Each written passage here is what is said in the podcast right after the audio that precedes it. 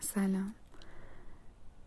امروز یعنی الان ساعت 7:34 دقیقه است. گوشیم 39% شارژ داره.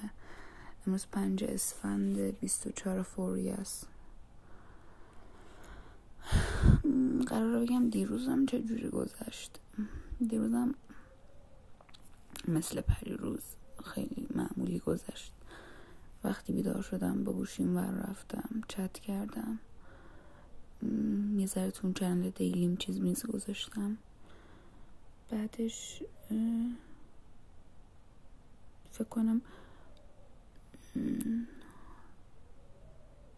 آره با نسرین یه ذره حرف زدیم، بعد آذر خانم اینا اومدن، دوستای مامان اومدن به همون سر زدن. بعد از اون بنیامین اومد، یه ذره مامان اینا مثل همیشه بنیامین و مامان دعوا کردن، دعوا که نه، بحث و اینا. بعدش با بنیامین زاراش بس خونه رو تمیز کردیم و خب بعدش من اومدم تو اتاق دیگه، نشستم. کبیر سینگ رو دیدم، قبلا دیده بودم این چیزو، فیلم رو، ولی این انگار ریمیک بود، بازسازی شده بود، چون کبیر سینگی که من دیده بودم اصلا بازیگرش معروف نبودن و اگه اشتباه نکنم واسه تالیوود بود، یعنی اون قسمت جنوب هند، واسه بالیوود نبود، ولی این شاهد کاپور بود و خب خیلی بالیوودی و قوی تر بود نسبت به اون، ولی اصلا هیچ حتی دیالوگا هم تغییر نداده بودم، کامل همونو کپی کرده بودن. خلاصه که خوب بود، روزم معمولی بود، حسای مختلف داشت. خواستم در مورد این کبیر سینگ یه ذره حرف بزنم. فیلمش